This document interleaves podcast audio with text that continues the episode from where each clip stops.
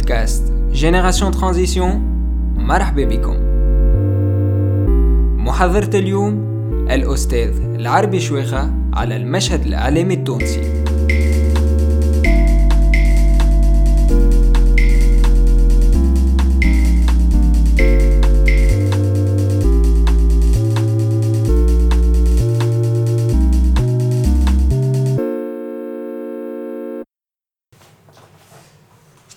مرحبا بكم الناس الكل آه، في هذه المحاضرة السادسة آه، دونك الدفعة الثانية نتاع جينيراسيون ترانزيسيون جيل الانتقال. إحنا كما تعرفوا الهدف من العملية هذه الكل أن نحاولوا نبسطوا العلم نحاولوا نجيبوا الخبراء والأساتذة والناس اللي عندهم تجربة وخبرة في ميادين معينة باش نجيبوا ناخذوا أفكارهم وناخذوا تجاربهم ونوصلوها للناس. كيفاش؟ دونك اترافيغ البودكاست نتاعنا اللي قاعدين تسمعوا فيه توا. والتقارير نتاعنا اللي تلقاهم زاده على الباج فيسبوك وعلى البلوج ميديا نتاعنا جينيراسيون ترانزيسيون اليوم غراند كونفérence اليوم nous avons la chance d'accueillir donc Ostad Albi Chouira qui va pouvoir bien sûr se, se, présenter plus en détail, qui est actuellement euh, professeur universitaire, notamment à l'université. Entre autres. Entre autres, entre autres. Il va avoir l'occasion de dire. Je le laisse donc euh, discuter. On aura 45 minutes de présentation, puis 45 minutes de discussion, de débat. مرحبا بكم. مرحبا بكم الكل. Je suis bon, je vais maintenant je mets à l'antenne on va lancer quand on parle de débat, ce sera en langue arabe, il n'y a pas de problème, ça je peux utiliser. Alors je me présente, je suis professeur universitaire et évidemment la plupart de mes travaux traitent à la fois sur l'aspect médiatique, c'était mon centre d'intérêt, mais également sur le rapport au champ politique et j'expliquerai davantage. Alors pourquoi cet intérêt?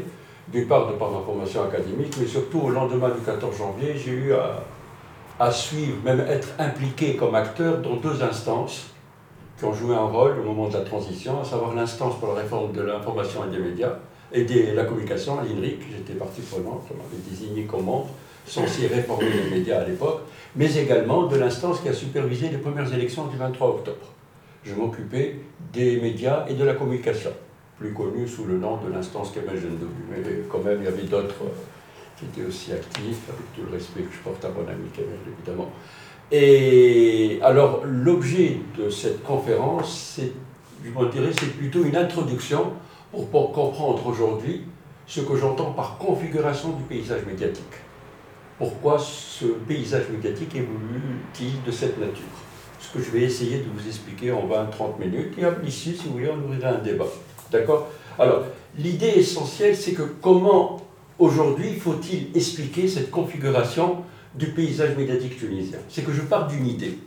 D'une idée qui est, en tout cas pour moi, le paradigme pour comprendre un peu la situation des médias Tunis, c'est que ce qui convient d'appeler la transition politique en Tunisie aujourd'hui, le champ des médias demeure largement tributaire de ce qui se passe dans le champ politique.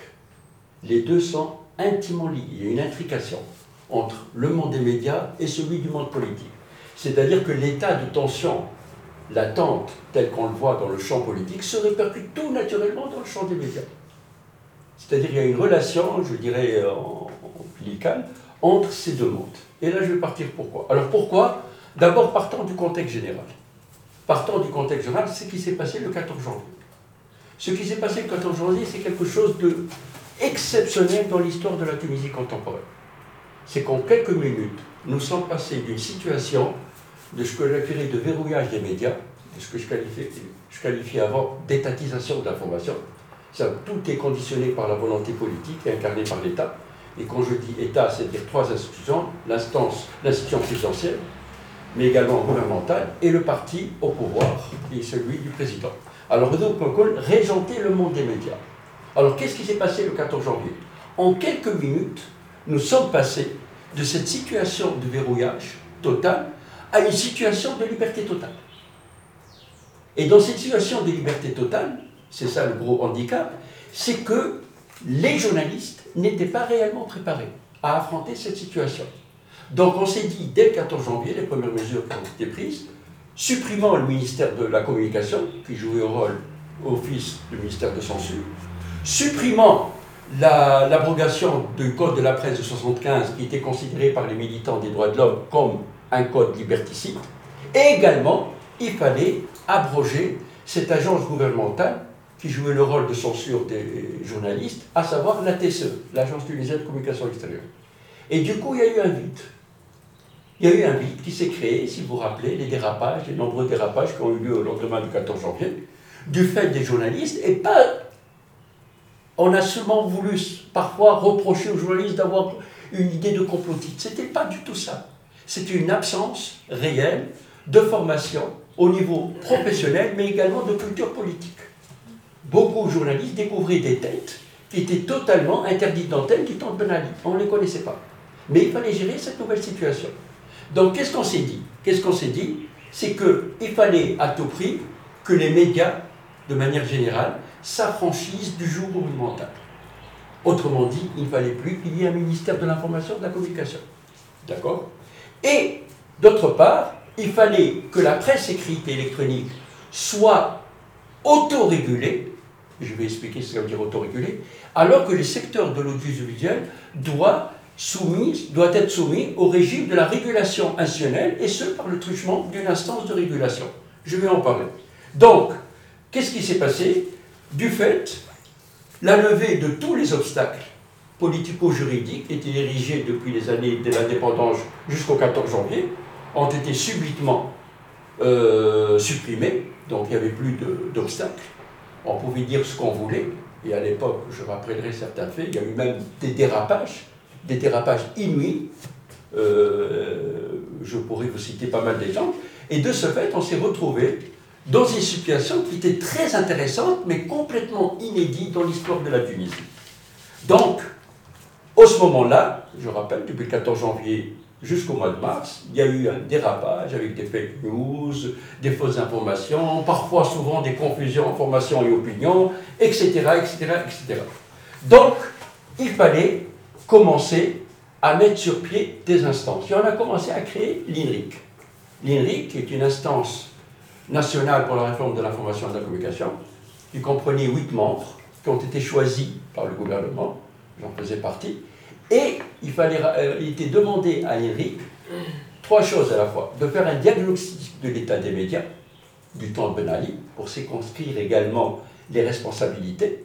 Deuxième aspect, il fallait faire des propositions, des recommandations plutôt, sur tous les secteurs, aussi bien de l'information et de la communication.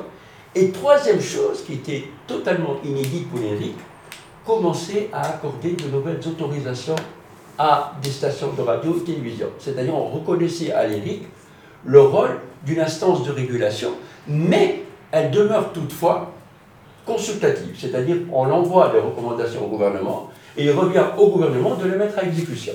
Voilà un peu l'esprit dans, lequel, dans lequel a été créée l'instance. Mais encore une fois, alors, le statut consultatif a été décidé par les membres de l'ENRIC. Et ce n'est pas du tout une volonté gouvernementale, je tiens à le dire. Ah non, on avait dit, le mieux c'est qu'on reste consultatif, de manière à ce qu'on ne soit pas l'objet de critiques, euh, au bas après tout, de, de faux procès, etc. Voilà nos analyses. Et on fait des recommandations au gouvernement. Voilà, ça c'était clair. Et à partir de ce moment-là, parmi les recommandations qu'on avait faites, c'est l'élaboration d'un cadre juridique. L'élaboration d'un cadre juridique qui, en même temps, réglemente et régit le monde de la presse écrite électronique, mais également le monde de l'audiovisuel. Et là, il y a eu deux décrets qui ont été préparés, je ne dirais pas par l'INEC, mais en coordination avec l'INEC. C'est-à-dire avec une instance, qu'on appelait ça le comité des experts, qui dépendait de la haute instance euh, de voilà, plus connue sous nom. Pourquoi C'était des experts juridiques? Et parmi ces, cette vingtaine de, d'experts, il y avait deux ou trois qui s'occupaient précisément des médias. Donc en concertation avec ces experts, on avait élaboré deux cadres juridiques qui régissent jusqu'à nos jours le monde des médias. Le décret 115 qui régit le monde de la presse écrite électronique, qui est un décret très important parce que pour la première fois, il demande aux médias qui appartiennent au secteur de l'électronique et presse écrite de s'auto-réguler c'est-à-dire de ne pas demander ni au gouvernement ni à une autre instance publique, en dehors du monde des médias, de prendre en main l'organisation de ce secteur. Il revient au secteur membre, presse écrite, de s'entendre entre eux pour qu'il y ait ce qu'on appelle une instance d'autorégulation. Mais le plus important de cette euh, disposition, de ce cadre juridique 115, c'est qu'il apporte pour la première fois, il consacre la liberté du journaliste. La liberté du journaliste pour accéder aux informations et de les diffuser, l'article 9 et 10, mais également, et ce qui est une révolution en Tunisie, la protection des sources, l'article 11. C'est-à-dire que le journaliste n'est pas obligé de décliner ses sources. Porter, s'il les décline, s'il y a une instruction judiciaire. Et ça, c'est très nouveau en Tunisie. D'autre part, euh, à l'opposé euh, des, autres, des dispositions de 1975, la nouveauté dans le décret 115, c'est que, avant, aussi bien sous Bourguiba que sous Ben Ali, si vous voulez créer un journal, une publication, de quelle nature qu'elle soit, vous êtes obligé de vous adresser au ministère de l'Intérieur. Et le ministère de l'Intérieur pouvait, à sa guise, vous remettre un récipicé ou ne pas vous remettre un récipicé. C'était l'arbitraire de l'administration. Ben, figurez-vous qu'on a supprimé ça. Qu'on a supprimé. Aujourd'hui, c'est l'instance judiciaire qui appartient au quartier dans lequel sera, résidera la publication, c'est-à-dire l'édition et la préparation, auquel vous devez vous adresser. Et vous faites une déclaration. Ce n'est plus le régime d'autorisation. C'est une simple déclaration. En Calèche, aujourd'hui, vous avez un foisonnement de publications dans toute la Tunisie, mais, je vous parle en tant qu'enseignant, parce que j'ai demandé à pas mal d'étudiants de faire des thèses là-dessus, il est difficile de les recenser. L'Est, les instances de, de première instance, les tribunaux de première instance ne sont pas coordonnés, peut-être. Par exemple, pour le cas des 14 à l'Est, il n'y a pas un, j'allais dire, un cadre de coordination qui réunissent, qui regroupent toutes ces demandes de déclaration de publication. Néanmoins, c'est une bonne chose. Donc on n'a plus besoin d'attendre l'autorisation, le récipicé. Une simple déclaration au tribunal de première instance de votre quartier suffit et vous commencez aussitôt, évidemment, à publier votre journal. Autre chose aussi, c'est que il est dit euh, dans ce cadre juridique qu'il faut séparer l'administration de la rédaction. C'est-à-dire, je peux être, moi, directeur d'un média, venant du monde des affaires, du monde de n'importe quoi, mais je ne suis pas nécessairement responsable d'une rédaction. Et là, il est fondamental que le secteur de la rédaction soit tenu par des journalistes professionnels. Et pour ma part, j'utilise souvent cette métaphore de l'hôpital. Un directeur d'hôpital peut être n'importe qui.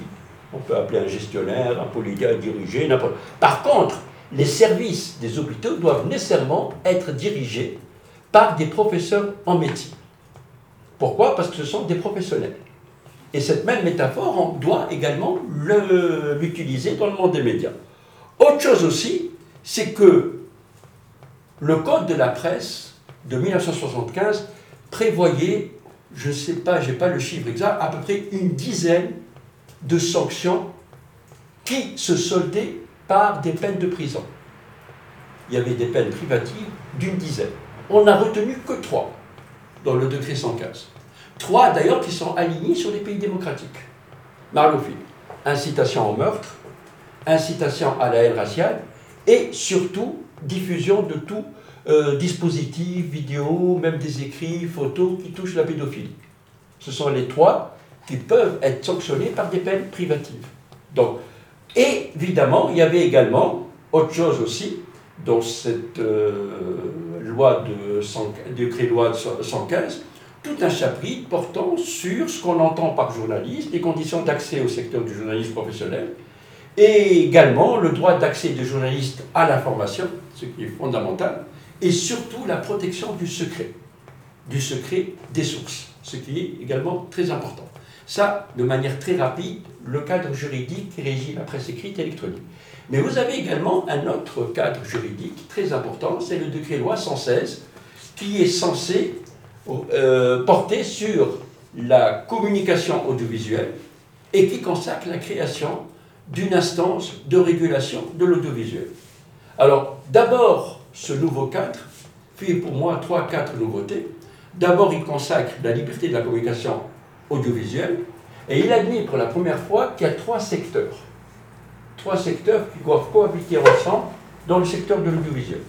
Vous avez le secteur public, c'est-à-dire les stations de radio-télévision publiques, vous avez le secteur commercial ou privé, mais vous avez également un autre secteur qui n'a jamais existé auparavant, associatif. Ce sont les radios et télévisions associatives. C'est une nouvelle catégorie qui a été créée en vertu de ce décret loi 116 dans l'article 2 qui définit ce qu'on entend par médias associatifs. D'autre part, ce décret loi consacre la liberté de la communication audiovisuelle, ce qui est un acquis considérable, et également, il stipule la création d'une instance de régulation, ce qui est totalement différent de la presse écrite électronique, de régulation de l'audiovisuel, et qui dote, cette instance sera la haute autorité indépendante pour la communication audiovisuelle. Et le but, c'est de garantir, pourquoi, la liberté à la fois et le pluralisme de la communication audiovisuelle. Alors, il est dit que cet AICA dispose de pouvoirs décisionnels, mais également de contrôle et de sanctions, que son rôle, entre autres, est de faire respecter les règles qui sont applicables au secteur de la communication audiovisuelle par l'ensemble des acteurs. Nous allons, je vais vous donner des exemples précis. De statuer également sur tous les demandes d'octroi de liberté relative à la création, mais également à l'exploitation des médias audiovisuels. Si vous voulez créer, par exemple, un média associatif, n'importe lequel, radio, télévision, vous êtes obligé de vous adresser à l'AICA. Également, de garantir la liberté d'expression et le pluralisme des idées et de pensée, en particulier en ce qui concerne l'information politique, et ce, tant dans le secteur d'ailleurs de l'audiovisuel privé, également public. C'est-à-dire même le secteur audiovisuel privé doit respecter le pluralisme politique tel qu'il y est consacré par ce décret-loi 116. En outre, ce qui est important, et ça c'est une nouveauté, c'est que le décret-loi a introduit une nouvelle disposition pour les médias publics, ce qu'on appelle l'avis conforme. Alors évidemment, Youssef doit savoir quelque chose, ce qu'on entend par l'avis conforme, c'est-à-dire que toutes les nominations à la tête des médias audiovisuels publics doivent au préalable avoir le consentement de l'AICA. Et ce, pour empêcher les intrications avec le pouvoir politique. Par exemple, le gouvernement n'a pas le droit de dire voilà, je vais nommer telle personne PDG de la télévision. Non. Vous êtes obligé d'avoir l'avis conforme de l'AICA. Et l'AICA, d'ailleurs, ce qui est intéressant, je ne sais pas, vous l'avez vu l'été dernier, a reçu cinq ou six propositions et ils ont décidé d'en faire une, euh, comment on appelle ça, une euh, espèce de confrontation télévisuelle qui a été retransmise en direct par la télé, par les 4-5 personnes, et ils ont choisi ce qu'ils considéraient le meilleur pour son statut, pour sa prestation, etc. Donc, ce qui est intéressant, c'est que dans cet état d'esprit, les deux décrets ont apporté des garanties totalement inédites pour la liberté de la presse et de communication. Mais vous avez également le texte constitutionnel. Le texte constitutionnel tel qu'il qui a été adopté par euh, l'Assemblée le 26 janvier 2014 apporte beaucoup de garanties. Par exemple, la liberté d'opinion, de pensée, d'expression, d'information et de publication sont garanties par l'article 31. Et il est dit même dans cet article 31 quelque chose de très important en Tunisie, c'est que aucun contrôle préalable ne peut être exercé sur ces libertés. Ce qui est très très très important. D'autre part, il est dit que le droit d'information et le droit d'accès à l'information sont garantis par l'État. Et l'article 32 dit que l'État doit œuvrer en vue de garantir le droit d'accès, y compris au réseau de communication. C'est-à-dire tel que nous avons vu ce Ben Ali, blocage d'Internet ou 404, tout ça, ça c'est impossible au regard de cet article constitutionnel. Donc, Également l'article 21, je le juge très important, il est dit que l'État garantit aux citoyens et aux citoyennes les libertés et les droits individuels et collectifs et il leur, assure les conditions d'une vie digne. Ça aussi, ça ouvre beaucoup de, j'allais dire, de conditions de garantie pour l'exercice de ces droits. Également, moi je trouve que l'article 6 est très important. Il est dit que l'État protège la religion, garantit la liberté de croyance, de conscience et l'exercice des cultes. Ça aussi, c'est un acquis. Donc, au moins 5-6 libertés telles qu'elles sont reconnues par la Constitution nous donnent des possibilités pour nous, citoyens, de nous exprimer, non seulement collectivement, mais également individuellement. C'est-à-dire, on reconnaît le citoyen en tant que tel. Même s'il a des particularismes qui sont censés être minoritaires, je suis obligé de les respecter. Et ça, c'est très important aujourd'hui dans l'esprit de ces nouvelles institutions. Mais, évidemment, nous allons voir ce qui en est dans la pratique. Alors, ce qui est sûr, c'est que le paysage médiatique s'est beaucoup enrichi. La liberté d'opinion et d'expression est devenue, on peut le remarquer tous les jours, une réalité tangible et constitue d'ailleurs indéniablement le principal acquis de la Révolution.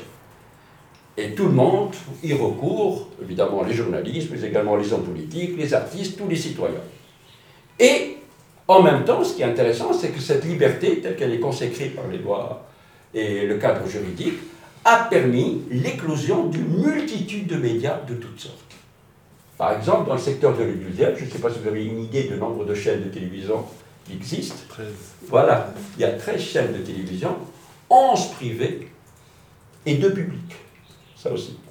Et, et ce qui est remarquable, et parmi les radios, par exemple, pour avoir une donne, nous avons à peu près 30 à 35 stations de radio qui sont réparties entre des stations publiques, il y en a 7, commerciales, une 19, et des radios associatives, mais malheureusement, leur situation est très précaire.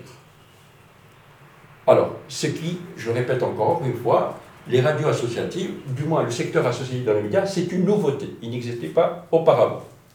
De même que les titres de la presse écrite sont largement euh, développés, mais comme je vous l'ai dit, on ne connaît pas exactement le recensement, le chiffre exact.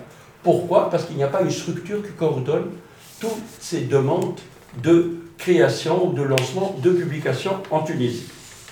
Non, et parallèlement, il existe aussi des journaux et des sites électroniques, on en dénombre une vingtaine à peu près, avec également aussi, il ne faut pas le sous-estimer, il est très important, bien qu'il échappe à la loi, les réseaux sociaux, tels que Facebook en l'occurrence, où nous avons à peu près, j'ai compté dernièrement le dernier chiffre, plus de 7 millions 100 000 comptes en Tunisie, à propos des Facebook, qui constituent pour beaucoup de Tunisiens une alternative, si vous voulez, même un complément pour les médias traditionnels. Bon. Alors, qu'est-ce qu'on peut observer aujourd'hui en Tunisie? C'est que d'une part, nous avons un cadre juridique qui est très en avance, qui est même au diapason des pays les plus démocratiques, mais nous avons une pratique qui est bien en deçà du cadre juridique. Alors pourquoi? Et c'est ça l'objet un de toutes mes publications, de mes réflexions depuis pas mal de temps. Pourquoi? Ben, La raison est suivante. C'est qu'il n'y a pas eu de véritable réforme structurelle du monde des médias. Et le problème, c'est que ces réformes, soit n'ont pas eu lieu, ou bien elles peinent même à se réaliser. Et là, on constate une absence d'une démarche que j'appellerais pragmatique, qui soit fondée à la fois sur l'émergence d'une nouvelle volonté politique de l'État. C'est que tous les gouvernements, depuis le 14 janvier jusqu'à nos jours, ne sont jamais souciés de la nécessité d'introduire des réformes structurelles dans les médias. On a laissé faire. D'autre part, il n'y a pas eu d'instance publique forte et crédible. Je vais parler par la suite, l'AICA peine à s'imposer dans ce monde des médias avec des interférences du monde des affaires, du monde politique, etc. Et le problème aussi, c'est que les entreprises de presse, euh, réellement professionnelles, et qui soient réellement indépendantes, je mettrai des points d'interrogation du monde politique et financier là avec une garantie d'une réelle indépendance de ces entreprises de presse par rapport au monde politique et financier. D'autre part, deuxième aspect, en tout cas qui m'inquiète le plus, c'est la question de la transparence des sources de financement des grands médias qui se pose avec beaucoup d'acuité. Beaucoup d'acuité, pourquoi? Nous avons 13 chaînes de télévision. Et une chaîne de télévision, de quoi elle vit essentiellement? C'est les annonceurs. Or, l'enveloppe publicitaire, nous la connaissons. Elle ne peut faire vivre que 4, 5 chaînes, pas plus. Et la question se pose comment les autres chaînes arrivent à se maintenir? Et là, il y a une opacité totale. On ne connaît pas les véritables sources de financement. Et ce qui fait dire d'ailleurs le, le, problème, c'est que dans toute réforme des médias, surtout les médias audiovisuels, il faut qu'il y ait une transparence totale, deux choses, financière et rédactionnelle. l'expression qui a été utilisée en France, que j'utilise parfois en Tunisie, des médias doivent être des maisons de verre. D'ailleurs, on s'inspire même dans l'architecture. Je ne sais pas si vous avez vu le siège du CNN. Quand vous allez, tout est transparent. On voit les journalistes là. C'est ça l'intérêt d'une maison. Il faut que tout soit transparent. Surtout le financement et la ligne rédactionnelle. Or, ça, malheureusement, fait défaut aujourd'hui en Tunisie. D'autre part aussi, autre aspect, c'est que la tentation de l'argent et l'opacité, évidemment, puisque l'enveloppe publicitaire est très réduite, malheureusement, encourage, et on le voit tous les jours, le buzz, les fake news, les fausses informations, n'importe quoi, qui, à la langue, porte atteinte même au principe de la liberté d'information. Et le sensationnalisme, tout ça se fait évidemment au mépris des principes juridiques, du principe professionnel, mais également surtout éthique. J'imagine que vous avez beaucoup d'exemples à me citer à ce propos. Voilà. Et par ailleurs, troisième aspect, c'est que l'AICA se trouve incapable de faire appliquer les décisions qui portent sur les fermetures des chaînes de télévision. Et vous avez des chaînes de télévision qui diffusent aujourd'hui sans aucune licence. C'est-à-dire qu'ils euh, sont en contradiction totale avec la réglementation de l'audiovisuel. Il n'existe pas d'autorisation de l'AICA. Vous avez au moins en mémoire deux. Voilà. Ça aussi, ça pose problème. Et dans ce climat, évidemment, de menaces et de défiance, plusieurs acteurs défendre, euh, semblent confondre aujourd'hui ce qui est réellement entendu par régulation institutionnelle avec des intérêts corporatistes, d'autres des intérêts ou des fins, je dirais, particularistes, euh, le monde des affaires, le monde religieux, le monde politique. Alors quand on parle de régulation institutionnelle, ça n'a un, un, seul sens et pas plus. Donc il y a une espèce de confusion qui est entretenue aujourd'hui par plusieurs propriétaires des médias autour de ce qu'il convient d'entendre par régulation institutionnelle. De plus, le secteur de la presse écrite et électronique, on le constate jusqu'à nos jours, n'est régi par aucune instance d'autorégulation. Vous allez dire, oui, il y a eu un projet de conseil de presse. Ce projet existe depuis 3-4 ans, il n'a pas encore vu le jour. Donc ce qui fait que cette presse est livrée à elle-même, presse écrite et électronique. D'autre part, ce que je constate dans la plupart des entreprises de presse, on observe l'absence de structures qui sont destinées à promouvoir et à protéger les principes éthico-professionnels. Je m'explique. Dans tous les médias, il y a l'administration, qui a une logique totalement mercantile, et c'est tout à fait normal.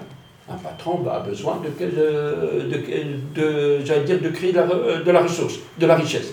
Mais vous avez une structure rédactionnelle qui doit être totalement indépendante de l'administration. Et qu'est-ce qui apporte la garantie d'indépendance? Ce sont trois choses à la fois. C'est-à-dire trois structures qui doivent exister à l'intérieur de la structure rédactionnelle d'une entreprise. D'abord, le plus important, c'est des conférences de rédaction qui se tiennent tous les jours et qui permettent de mettre au diapason toutes les initiatives d'un journaliste avec les autres journalistes. Deuxièmement, des conseils de rédaction qui réunissent les responsables de tous les services de rédaction. Et troisièmement, et le plus important, c'est la charte rédactionnelle.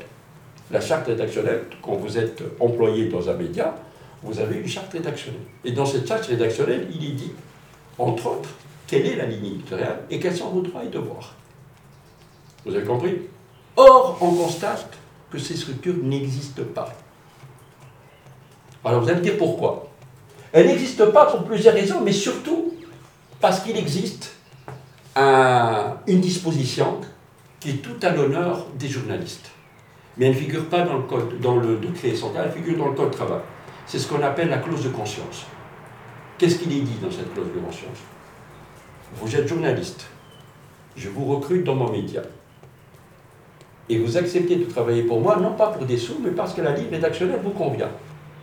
Mais si moi je change la ligne rédactionnelle, on considère que vos intérêts moraux ont été en quelque sorte bafoués, voire même trahis. Donc vous êtes obligé de demander de dommages et intérêts. Et cette clause de conscience a existé d'abord en France. Par exemple, en France, je me rappelle quand j'étais étudiant, il y avait un journaliste de l'humanité qui est allé saisir le tribunal et c'était en justice, parce qu'à l'époque, l'humanité, le Parti communiste français, venait de, comment dirais-je, de se débarrasser du principe de la dictature du prolétariat. Il a considéré que c'était une atteinte pour lui, qu'elle appartenait, etc. Ben, je ne reviens pas à ce que le tribunal a décidé. Mais ça fait partie de ce qu'on appelle des acquis moraux des journalistes. Car quand j'écris dans un journal, il n'y a pas seulement une motivation financière, il y a également une motivation morale. Or, si vous, patron, vous trahissez cette motivation morale, je suis en droit d'ester en justice et de demander des dommages et intérêts. Or, le problème en Tunisie aujourd'hui, c'est qu'aucun média ne décline une ligne rédactionnelle. Donc, qu'est-ce que vous pouvez faire? Prendre vos affaires et quitter. Vous avez compris? Et ça, c'est important pour les journalistes, je le dis souvent d'ailleurs à mes anciens étudiants. Il n'y a pas seulement un besoin financier, il y a également un besoin moral, voire même intellectuel et politique. Vous êtes un citoyen. Vous avez des engagements, je suis obligé en tant que patron de les respecter tels quels. Et si vous m'avez choisi, c'est en fonction euh, de vos implications. Donc, il faut à chaque fois exiger à ce que les médias déclinent la ligne rédactionnelle, histoire de préserver les droits moraux, intellectuels et politiques des journalistes. D'autre part, ce que je voulais dire aussi, c'est qu'aujourd'hui, les réseaux sociaux et l'usage d'Internet deviennent une donnée qui sont euh, incontrôlables, évidemment, mais incontournables dans le paysage médiatique. Aujourd'hui, toute la question qui se fait, pourquoi les réseaux sociaux sont devenus, j'allais dire, des médias, ils ne sont pas tout à fait, mais entre guillemets, on pourra en parler par la suite au débat, quelque chose d'imposant face aux médias traditionnels. Pourquoi? Pourquoi aujourd'hui la tentation de beaucoup de nos citoyens de s'en remettre aussitôt au réseau social et non pas aux médias traditionnels? D'abord, pour ma part, ce n'est pas de bon réflexe, parce qu'un réseau social n'est pas un média, n'est pas régi par les principes professionnels et éthiques. On peut trouver tout et son contraire. Mais ce qui explique aujourd'hui la recrudescence des réseaux sociaux, c'est en quelque sorte le déclin des médias traditionnels aussi. Ce n'est pas une tendance mondiale. Mais là, ce qu'on constate d'après les études qui ont été faites, c'est que si les réseaux sociaux prennent de l'ampleur, c'est que les médias traditionnels n'ont plus cette crédibilité telle qu'elle leur été reconnue en tant que telle. Et là, ça pose un problème. Donc, de manière générale, qu'est-ce qu'on peut dire? Ce qu'on peut dire, c'est qu'aujourd'hui, la polarisation politique telle que nous la vivons, et la voyons régulièrement dans le monde politique, s'est emparée du monde des médias. C'est-à-dire que le monde des médias n'est pas du tout isolé du reste de la société, et cette polarisation qui s'empare de la société tunisienne a engendré des tensions à l'intérieur même du monde des médias. Et ce qui explique cette contradiction qu'on le voit dans le monde des médias entre euh, ceux qui prônent tel discours au détriment d'autres qui prônent un autre discours, entre ceux qui veulent préserver tel intérêt au détriment de tel autre intérêt, etc., etc. Et je pense que la dernière campagne électorale a été pour nous riche en enseignements dans cette, euh, pour cette raison. Alors, ce qui fait qu'il y a une ambivalence, d'ailleurs nous le constatons aujourd'hui, vis-à-vis du processus politique en général, et qui joue d'ailleurs cette, de cette bipolarisation de la scène publique. Alors, cette ambivalence entre quoi? Entre islamistes sécularistes, entre ceux qui appartiennent à l'ancien régime et ceux qui veulent réellement rompre avec l'ancien régime, tout ça, malheureusement, ne cesse de s'amplifier sans qu'il y ait une réelle rupture. Donc, le clivage profond qui traverse la société aujourd'hui a engendré un sentiment en même temps de méfiance et même de suspicion entre deux groupes de Tunisiens. Il y a ceux qui prônent la liberté totale et qui s'opposent à toute forme de régulation et même de réglementation, et ils sont en légion aujourd'hui en Tunisie, et il y a ceux qui redoutent, et j'en fais partie, l'affaiblissement et l'effritement de l'État face à l'apparition des lobbies, des groupes d'intérêt. Et je pense que la dernière campagne électorale a été très riche en enseignements à ce propos. C'est-à-dire qu'aujourd'hui, il faut l'admettre, malheureusement, au lendemain du 14 janvier, nos voix n'étaient pas très audibles, c'est que la culture démocratique, ou ce qu'on entend par culture démocratique, telle que sont réclament les élites politiques du pays, n'a pas de profondeur historique ni politique, ni sociale dans le pays il faut se mettre dans l'idée que le 14 janvier, ce n'était pas un mouvement de masse, c'est-à-dire qui intervient suite à une maturation d'une culture démocratique telle que nous l'avions vécue et connue sous Ben Et là, on constate aujourd'hui, au jour le jour, que cette culture démocratique, telle que je l'entends, et telle qui est définie par des principes qui sont universels, malheureusement n'a pas inondé toute la structure sociale tunisienne aujourd'hui. Donc ce qui fait que des instances publiques comme l'AICA, mais je parlerai d'autres instances également, si vous voulez, telles que l'IVD, l'instance Vérité Dignité, ou d'autres instances également, ou la lutte contre la corruption, malheureusement, éprouvent de grandes difficultés à réguler un processus de changement politique. Alors, qu'est-ce qu'on peut dire de manière générale? Qu'est-ce qu'il me reste encore quelques minutes?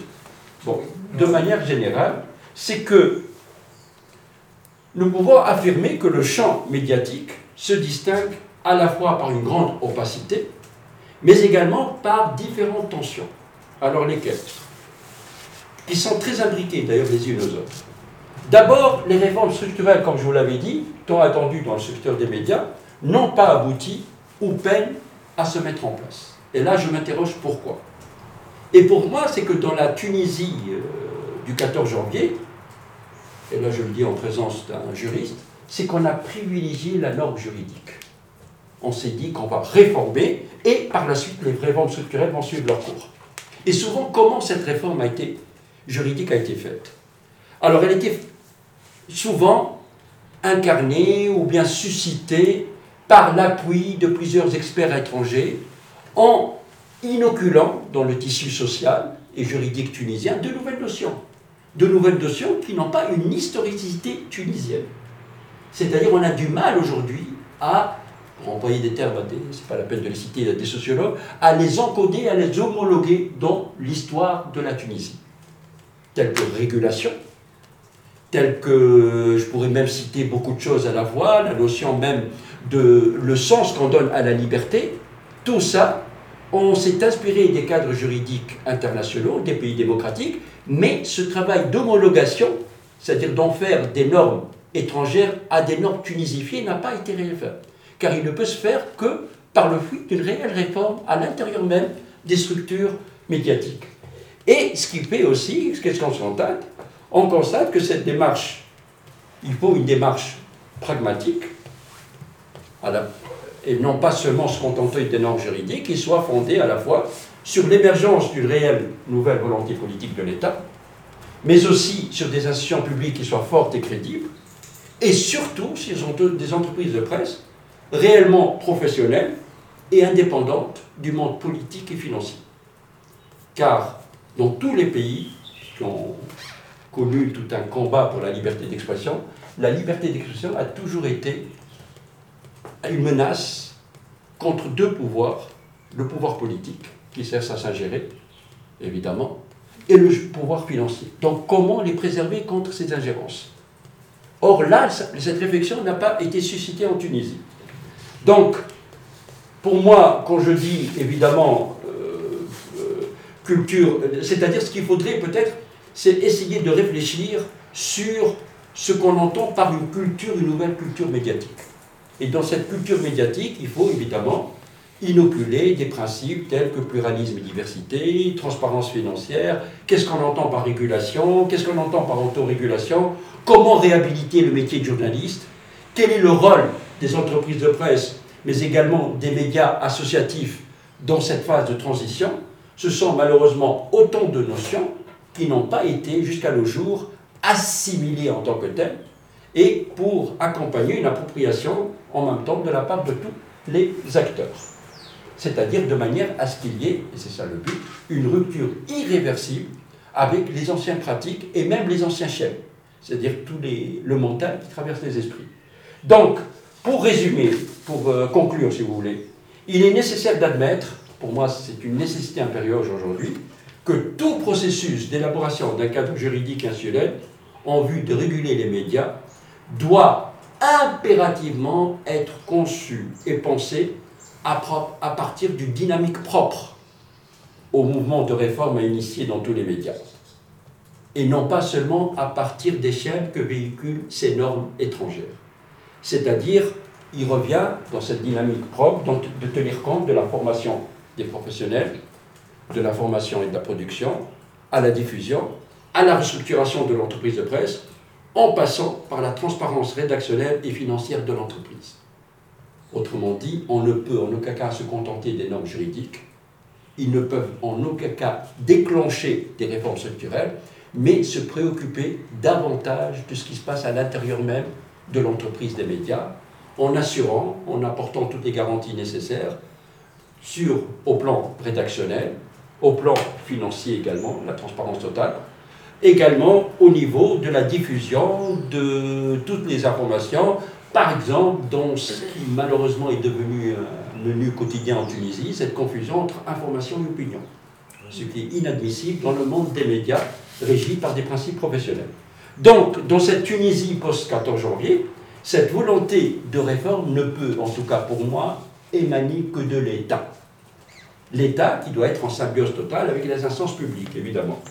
Pourquoi? Pour deux raisons. D'abord, pour se doter d'une vision qui soit claire de ce que devrait être le paysage médiatique, et a fortiori ce qu'on entend par médias publics dans cette phase de transition. Et dans cette perspective, il est fondamental de commencer à faire un diagnostic. Un diagnostic minutieux, dissecteur des médias. ensuite, il convient, par la suite évidemment, une fois qu'on aura fait les diagnostics et instauré les réformes qui s'imposent, commencer à réfléchir sur la conception et l'élaboration des textes juridiques. C'est-à-dire que le bon fonctionnement de toute réforme des médias exige un minimum de confiance réciproque entre les différents acteurs du paysage médiatique et surtout entre les gouvernants et les gouvernés. Et l'absence de ces conditions, malheureusement, c'est que tous ces efforts de réforme risquent d'être complètement vains. Et ce que je redoute le plus, c'est que les risques d'une violence qui soit protéiforme planera toujours sur nous. Ce que je redoute le plus. Et merci de votre attention. Merci. Mais, euh, on passe donc au, débat. Euh, si vous voulez, je vous mets. Vous voulez vous asseoir euh, Message, message. message. Magnifique. Mais, euh, ben, pour, pour le débat, on a 30 à 45 minutes de débat. Là, ben, Bon, je ne sais pas si vous avez compris le but. J'ai essayé, je ne voulais pas trop, parce que j'imagine dans le débat, nous allons certainement citer des exemples plus précis. Je préfère au début planter le décor général et essayer de comprendre pourquoi sommes-nous dans cette configuration. Pourquoi ce flou? On s'excuse pour le problème technique, euh, l'enregistrement a coupé ici. La question qui était posée est euh, qu'est-ce qui justifie ou qu'est-ce qui explique la différence de régulation entre la presse écrite et les médias euh, Internet et les médias audiovisuels?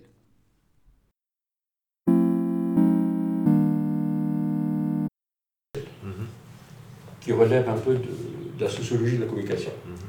La première raison, c'est l'influence. On considère que le secteur de l'audiovisuel a plus de prégnance et d'influence que celui de la presse écrite électronique. Donc, à partir de là, on s'est rendu compte qu'il fallait réguler par une instance qui soit en dehors, mais publique. J'insiste sur le terme public. Et dans tous les pays démocratiques, ça existe. Deuxième raison, c'est qu'on s'est rendu compte que le secteur audiovisuel, contrairement à la presse écrite génère beaucoup de sous la publicité est essentiellement intéressée par l'audiovisuel. Donc, ce qu'on redoutait le plus, c'est cette, euh, j'allais dire, cette accointance entre argent et information. Et là, c'est la pire des choses qui puissent se produire. Donc, à partir de là, on a créé des instances publiques de régulation qui doivent veiller à la fois à l'indépendance et à garantir le professionnalisme, mais également deux principes fondamentaux le pluralisme et la diversité. Alors, quand on dit pluralisme, c'est pluralisme politique. Quand on parle diversité, c'est la diversité culturelle. Et là, qui peut assurer? C'est des instances indépendantes, administratives, qui généralement euh, composées de gens sages, reconnus en tant que tels. De rien que voir en France, je ne sais pas, moi, parfois je m'intéresse à ce qui se passe, vous avez l'instance de régulation CSA qui intervient même dans le choix des mots. Oui. Dernièrement, par exemple. Beaucoup plus coercitif que la Je ne dirais pas plus coercitif, c'est le terme est un peu euh, exagéré, mais en tout cas plus entreprenante. Elle intervient même dans le choix des mots. Quand un journaliste privé utilise par exemple un terme inapproprié pour qualifier ce qui se passe dans telle région du monde, etc. On intervient. Attention. Vous voyez et on pénalise. C'est pour ça que j'ai parlé de coercition, parce qu'il pénalise. Bien sûr, c'est des, des, sommes astronomiques. Absolument. Mais euh, le problème qui se pose sur ce plan-là, c'est que dans beaucoup de cas, la presse écrite a été sujette à des dérives aussi graves, sinon plus graves, que les dérives qu'on a observées à l'audiovisuel. Il y a eu des journaux écrits qui ont été largement consommés par les Tunisiens, euh, qui ont... Euh, je vais juste vous citer quelques noms de journaux et vous allez savoir de quoi je parle. Sadé, euh, les journaux quand ils étaient là, je ne sais plus, Bayen ou Hassad, c'était des journaux calamiteux où il y avait beaucoup plus de fake news que ce qui pouvait circuler par exemple à l'audiovisuel. Et le problème, c'est que du fait des réseaux sociaux, les fake news qui étaient supposées être lues que par peu de personnes sur ces journaux écrits circulaient massivement dans les réseaux sociaux finalement. Et donc l'effet était quasiment le même que les médias audiovisuels. Mais l'impact est zéro. L'impact était le même du fait des réseaux sociaux. Oui, mais ça n'a pas pris. Envoyer le scan de euh, bah, Sadeh, par exemple, circuler massivement dans les réseaux sociaux avec euh, tout ce que ça pouvait euh, créer. Circuler ne veut pas dire influencer l'influence est là du fait que les gens partagent massivement ça sur les réseaux sociaux. Pas le journal lui-même. Le journal n'est pas beaucoup acheté. C'est juste quelques milliers. Le tirage se fait sur mm. quelques milliers. Mais après, les captures du journal circulent par millions sur Facebook. Et donc, l'impact est tout aussi important que pour, un, pour une... Euh, Je suis d'accord avec vous, mais il n'y a pas encore d'autorégulation. Et là, ça porte atteinte. C'est pourquoi la raison aujourd'hui, malheureusement, c'est que beaucoup de Tunisiens ont tendance à tourner le dos aux médias traditionnels pour se rabattre sur euh, Facebook et Twitter, etc., etc. Ce qui n'est pas une bonne chose, ni pour la démocratie, ni dans cette phase de transition. Oui. Je ne sais pas si vous voyez la différence. Oui, oui, oui je, je, vois très bien, mais justement, sur ce plan-là, ma deuxième question, c'est justement sur ce plan-là. Le fait qu'il y ait euh, une, euh, une montée massive des réseaux sociaux,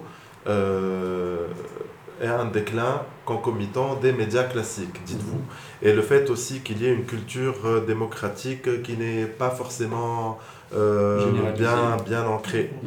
Euh, et le fait aussi qu'il y ait une course au buzz, aux fake news et au sensationnalisme, avez-vous dit. Et le fait qu'il n'y ait pas une indépendance réelle des entreprises de presse ou une, une indépendance mm. des comités de rédaction par rapport au, au capital, on va dire à un certain moment, vous parlez de tout ça et vous dites que euh, ça n'est pas une tendance mondiale. Si, en fait, c'est l'Arabie.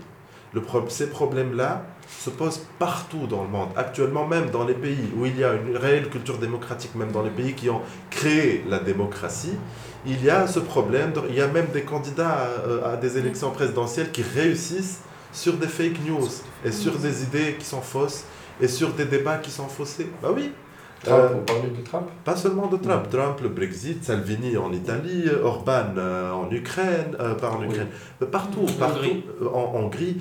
Donc partout, il y a un effet qui est en train de se faire sur les réseaux ah, du, du, fait des réseaux sociaux et du fait que même la culture démocratique n'a pas réussi à désancrer cet effet primitif de l'être humain qui est celui de croire, on parle même d'ère de post-vérité. C'est-à-dire que l'être humain, apparemment, aurait tendance à croire ses émotions plus que les arguments euh, rationnels.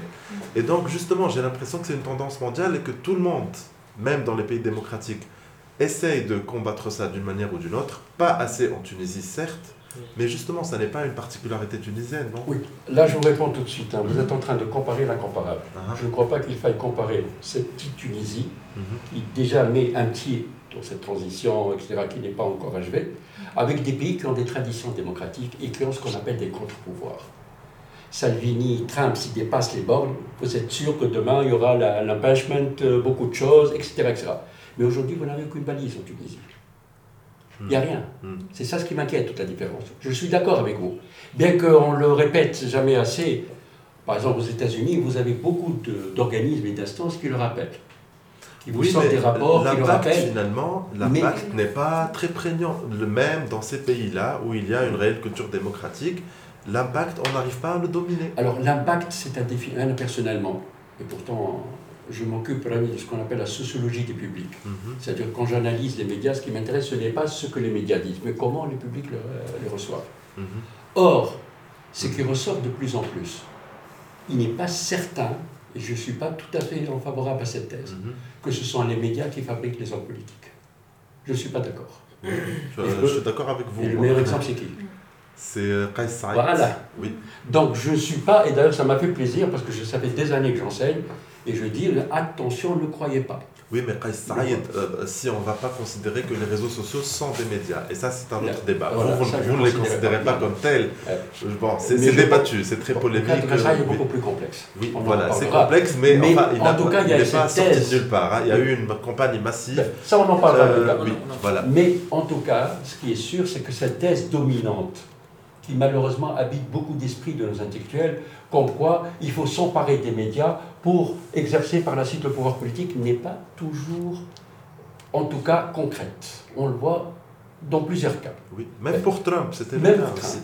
Mais à la différence des pays démocratiques, par exemple, je vois un peu des pays comme même l'Italie, vous avez quand même des contre-pouvoirs qui agissent.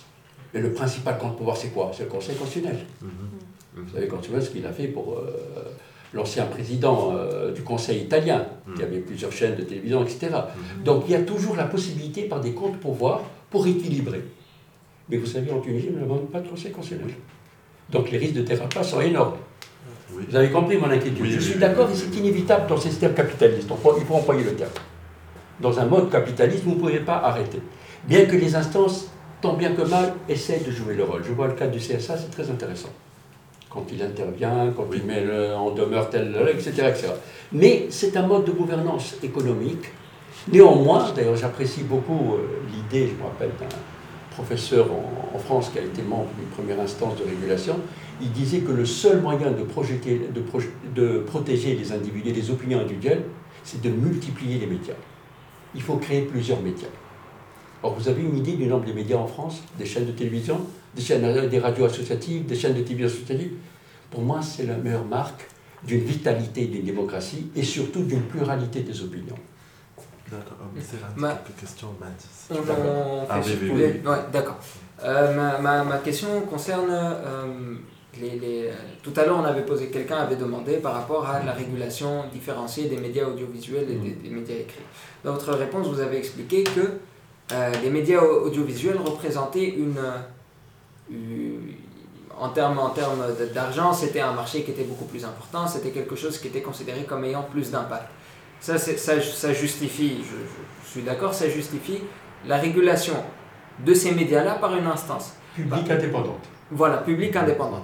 Maintenant, la, la, question qui se pose aussi, c'est qu'est-ce qui, qui, justifie ou qu'est-ce qui explique qu'on ait décidé de... Euh, qu'est-ce qui, a, qu'est-ce qui a fait penser aux régulateurs, aux législateurs, que euh, conférer aux médias écrits et Internet l'autorégulation, une capacité de s'autoréguler, était une bonne idée. Quels sont les gages de confiance qu'ils avaient ou quels étaient les indicateurs qu'ils avaient qui leur faisaient penser que c'était une, une, bonne idée ou que c'est une bonne idée? Vous répondrez rapidement la comparaison internationale. Dans tous les pays du monde, c'est ce qui se passe.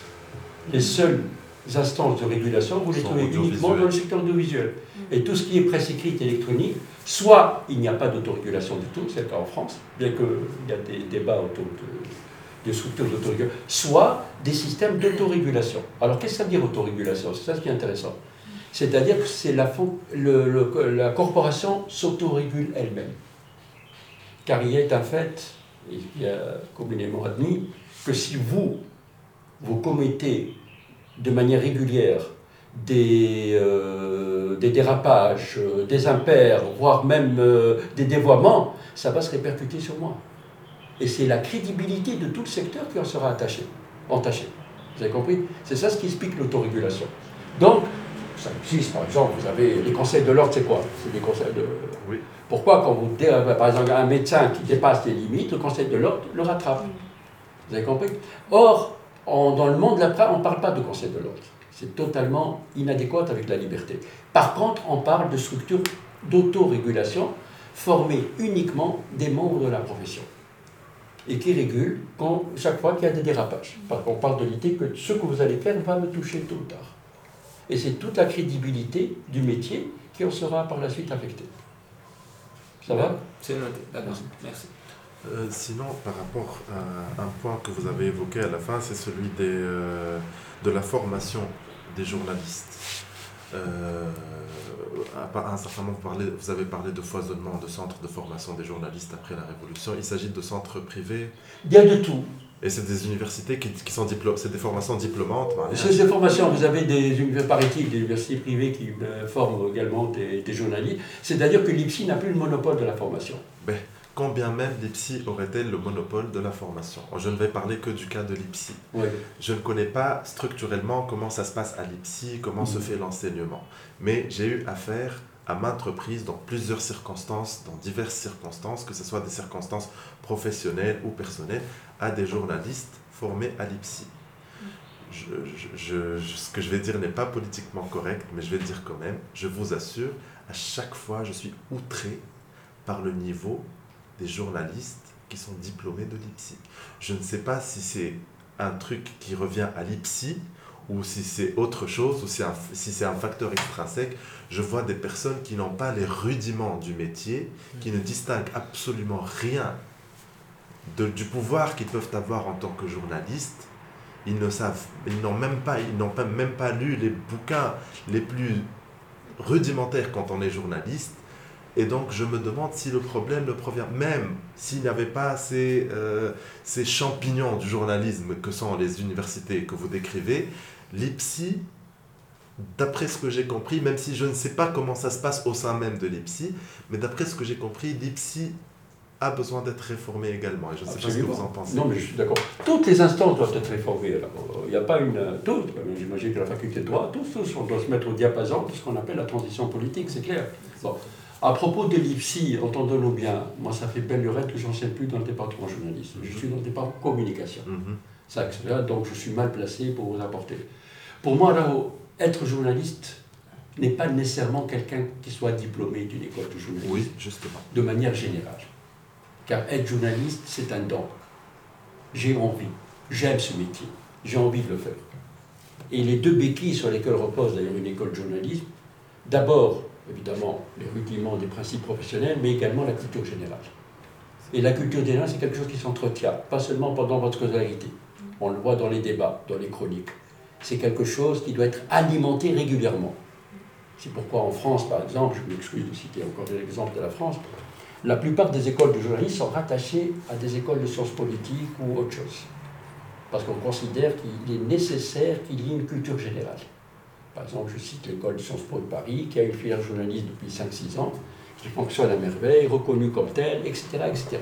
Vous avez compris? Donc, je suis d'accord qu'il faut tout revoir, tout réformer. Mais, encore une fois, il faut qu'il y ait une vision globale. Et cette vision globale ne peut être que l'émanation de l'État.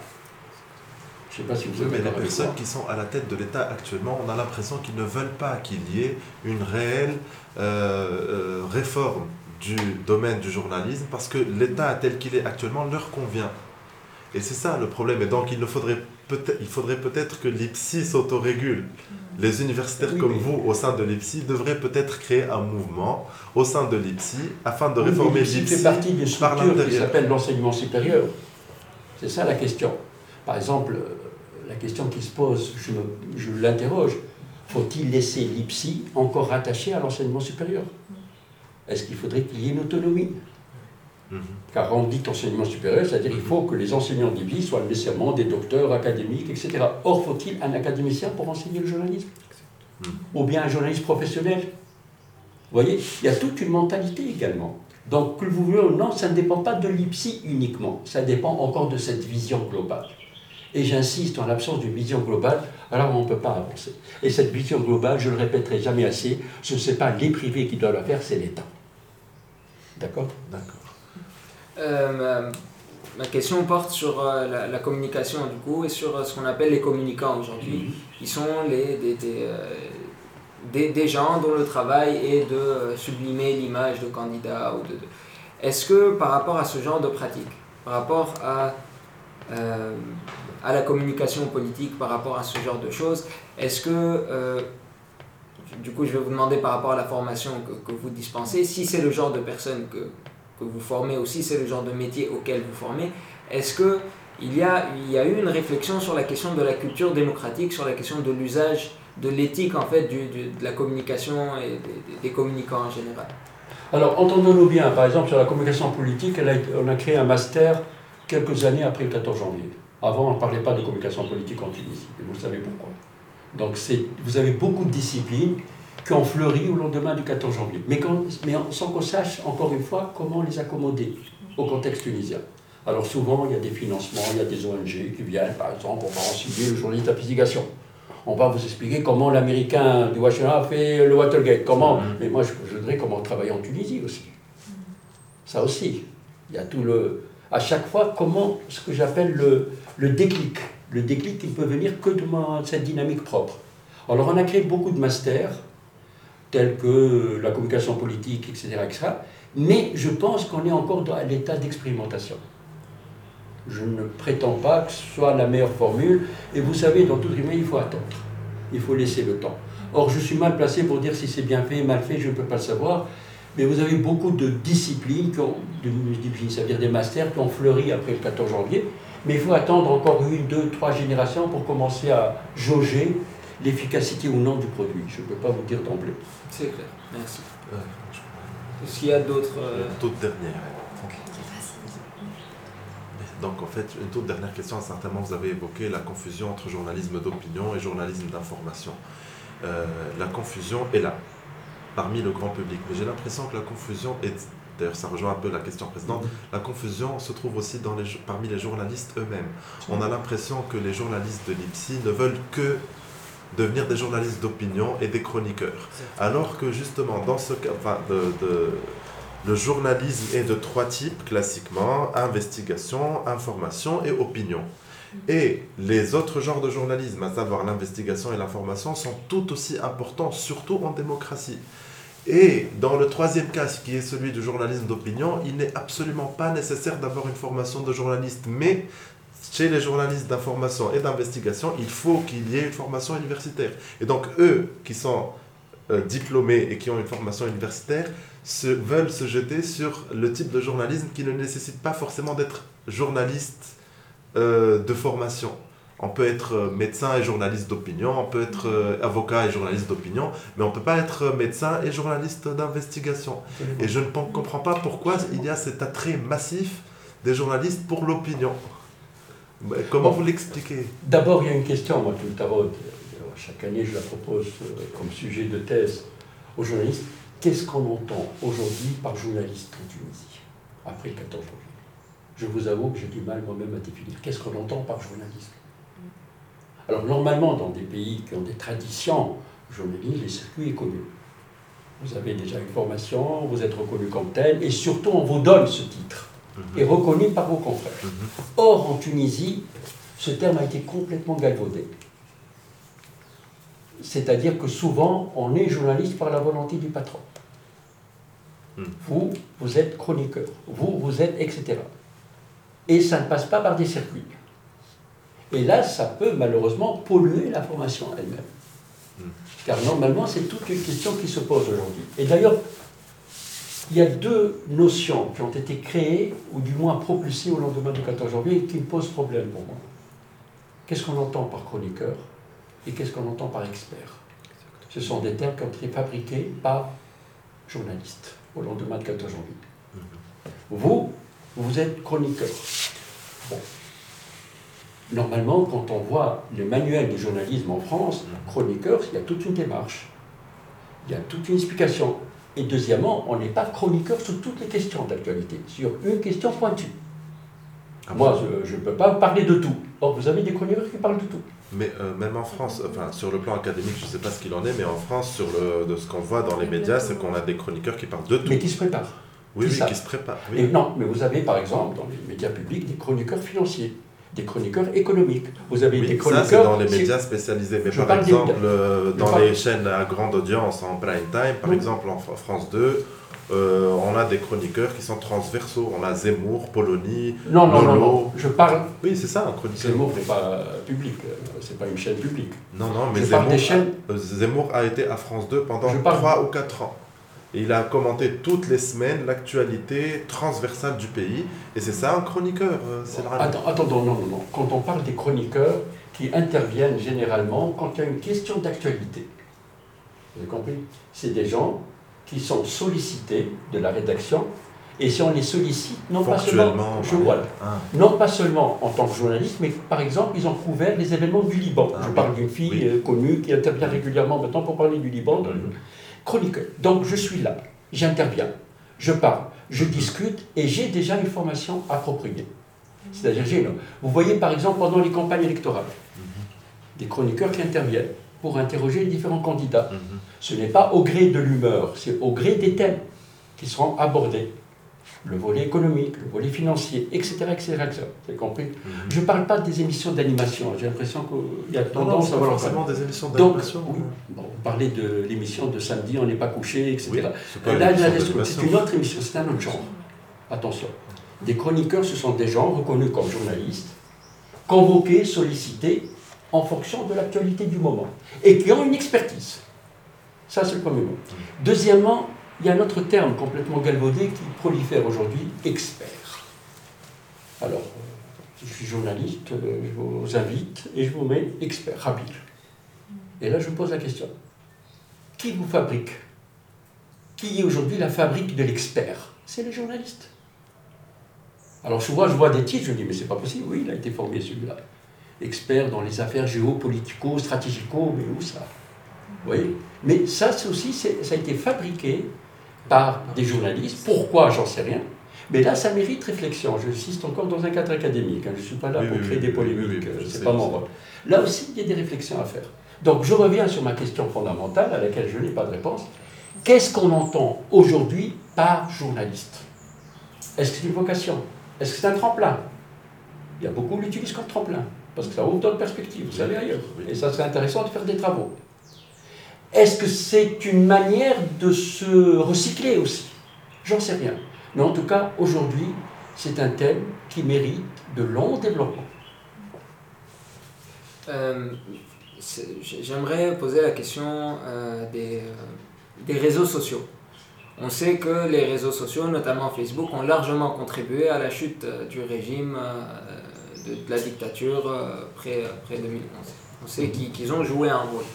Est-ce qu'après la Révolution, il y a eu une réflexion euh, sur la régulation de ces réseaux ou la régulation de, de ce, qui de, de, ce qui se passe dessus, que ce soit à travers les individus ou à travers les entreprises même qui, qui, qui gèrent ces réseaux-là euh, S'il y a une, une, réflexion, laquelle est, et sinon où est-ce qu'on en est aujourd'hui par rapport à la question des peut-être des dangers que peuvent poser ces, ces réseaux-là pour euh, la démocratie? Alors, de par sa nature, un réseau social ne peut pas être régulé car je reviens à l'article constitutionnel, que l'État est là pour garantir la, liberté de communication par Internet. Donc on ne peut pas intervenir. Soit que les usagers s'autorégulent, ça aussi c'est possible. Il y a certains, par exemple, sites qui essayent de s'autoréguler. Soit, soit ailleurs également, on n'en a pas parlé, c'est une discipline peut-être qu'il faudrait créer dans les lycées, l'éducation média. C'est-à-dire apprendre le jeune, dès son jeune âge, comment utiliser les médias classiques et les nouveaux médias? Comment les utiliser, premièrement, pour séparer l'information de la communication, pour séparer de la vraie information des fake news, pour faire attention du buzz, préparer. Pour moi, je pense que c'est pour moi la véritable réforme qu'on peut déjà introduire. Dès le jeune âge, commencer à initier le jeune dans la relation qu'il doit avoir aux médias, qu'ils soient nouveaux ou classiques. Et là, c'est intéressant d'y penser déjà. Je sais qu'il y a une réflexion au niveau du ministère de l'Éducation, mais je pense que c'est un travail qui doit être fait le plus tôt possible. Pour moi, je mise sur les générations futures. Mais on, sait aussi que, que ces réseaux ne sont pas nécessairement neutres, c'est-à-dire qu'ils ne vont pas promouvoir du contenu, euh, c'est-à-dire qu'ils vont promouvoir aux différentes personnes du contenu qui les intéresse, du contenu qui, qui va leur faire passer le plus de temps possible euh, Accroché au réseau. Voilà, sur ces réseaux-là. Et donc on a des effets qui sont connus, des effets de chambre d'écho, de polarisation, etc. Et, face à cette question-là, euh, est-il toujours pertinent aujourd'hui de, de, de, parler des réseaux sociaux comme étant un, terrain qu'il ne faut pas réguler, qu'il faut... Euh, enfin, est-ce que... En fait, ma question porte sur la pertinence de la norme constitutionnelle de de l'impossibilité en fait de réguler les réseaux sociaux. Alors, ça c'est un principe constitutionnel auquel moi j'y adhère totalement. l'État n'a pas à foutre son nez dans ce qu'on fait dans les réseaux sociaux. Je considère ça, ça fait partie de votre liberté individuelle, je n'ai pas à intervenir. Ah, on fait France, fake news. J'arrive, j'arrive, j'arrive. Vous parlez de l'amendement de Macron à propos de... Alors là, c'est un principe fondamental, car je considère que chaque individu a le droit de vouloir s'exprimer, etc., etc. Néanmoins, néanmoins, je fais appel plutôt à l'intelligence des gens, des citoyens. Ils doivent savoir faire la part des choses entre la bonne information et la mauvaise information. Et là, j'insiste que l'école doit commencer à préparer les jeunes à savoir bien utiliser les médias. Vous avez des enseignements qui se donnent dans l'Europe du Nord, tout ça, et j'espère qu'on le fera bientôt en Tunisie. Ça, c'est un fait. D'accord. Il y a eu des tentatives. Et parmi les tentatives, c'est le fameux amendement de Macron contre le fake news. Mais ça n'a pas été adopté. Mhm. Il y a eu une très forte opposition, que ce soit à l'Assemblée que même au Sénat au, nom de ce principe. Car si vous commencez déjà à ouvrir cette porte, je ne sais pas comment vous arriverez à la fermer. Et là, c'est un tant pis. C'est le prix à payer, on n'y peut rien. Mais je fais appel à votre intelligence. Et je pense, et là, moi j'ai confiance aux citoyens. Moi j'ai confiance parce que les gens ne sont pas des, euh, complètement inaptes et impuissants. Il faut les éduquer. Et il y a des cours qui doivent se donner. Et moi je souhaite qu'on commence par les jeunes à leur expliquer, parce que ce dont j'ai peur, dès lors qu'on donne à l'État cette arme redoutable de vouloir réglementer ou réguler les Internet, et on en sait quelque chose, pour avoir vécu sous temps de Ben Ali, ce sera très difficile de prévoir les conséquences. Donc je ne sais pas si vous êtes d'accord avec moi, je préfère plutôt qu'il y ait un travail de pédagogie et d'éducation à faire. Et je souhaite que même les journalistes des médias traditionnels, d'ailleurs en France on le fait, à travers le rôle des médiateurs, je ne sais pas si vous voyez le rôle des médiateurs qui viennent de temps en temps, c'est une manière d'éclairer aussi les téléspectateurs et de leur dire attention. Attention contre le buzz. Par exemple, aujourd'hui en Tunisie, vous voyez que du buzz. Et cette tendance.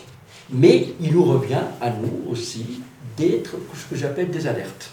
Comme il existe des alertes contre la corruption, qui sont également des alertes contre les fake news. Et là, c'est un travail citoyen. Je n'insisterai jamais assez là-haut. Nous sommes dans une phase critique aujourd'hui. Nous vivons une phase, vous ne pouvez pas vous rendre compte, vous les jeunes, la chance que vous avez de vivre cette phase. Car si vous étiez du temps de Ben Ali, on n'aurait même pas pu nous réunir. Et j'en sais quelque chose. Et dans cette phase là-haut, on peut la réussir comme on peut l'échouer. Et je souhaite qu'on la réussisse. Et on peut la réussir que en faisant preuve de bon sens, d'éviter tout ce qui est dérapage, par parfois on nous incite, et surtout d'être clairvoyant. Faire toujours attention. Quand je dis ça, je me pourquoi Ah, il y a des règlements de compte? Ah, j'arrête de le diffuser. Je ne permets pas de diffuser n'importe quoi. Par exemple, sur Facebook, attention de diffuser n'importe quoi. Si vous diffusez n'importe quoi, vous êtes complice. Je suis désolé. Donc il faut faire attention. Et je répéterai jamais assez là dans cette phase critique. Et je dis bien critique. Où il y a beaucoup de défis là, qui encore on peut réussir comme on peut revenir également à cette période autoritaire à laquelle je ne vous le souhaite pas du tout. Merci. Merci beaucoup. Merci.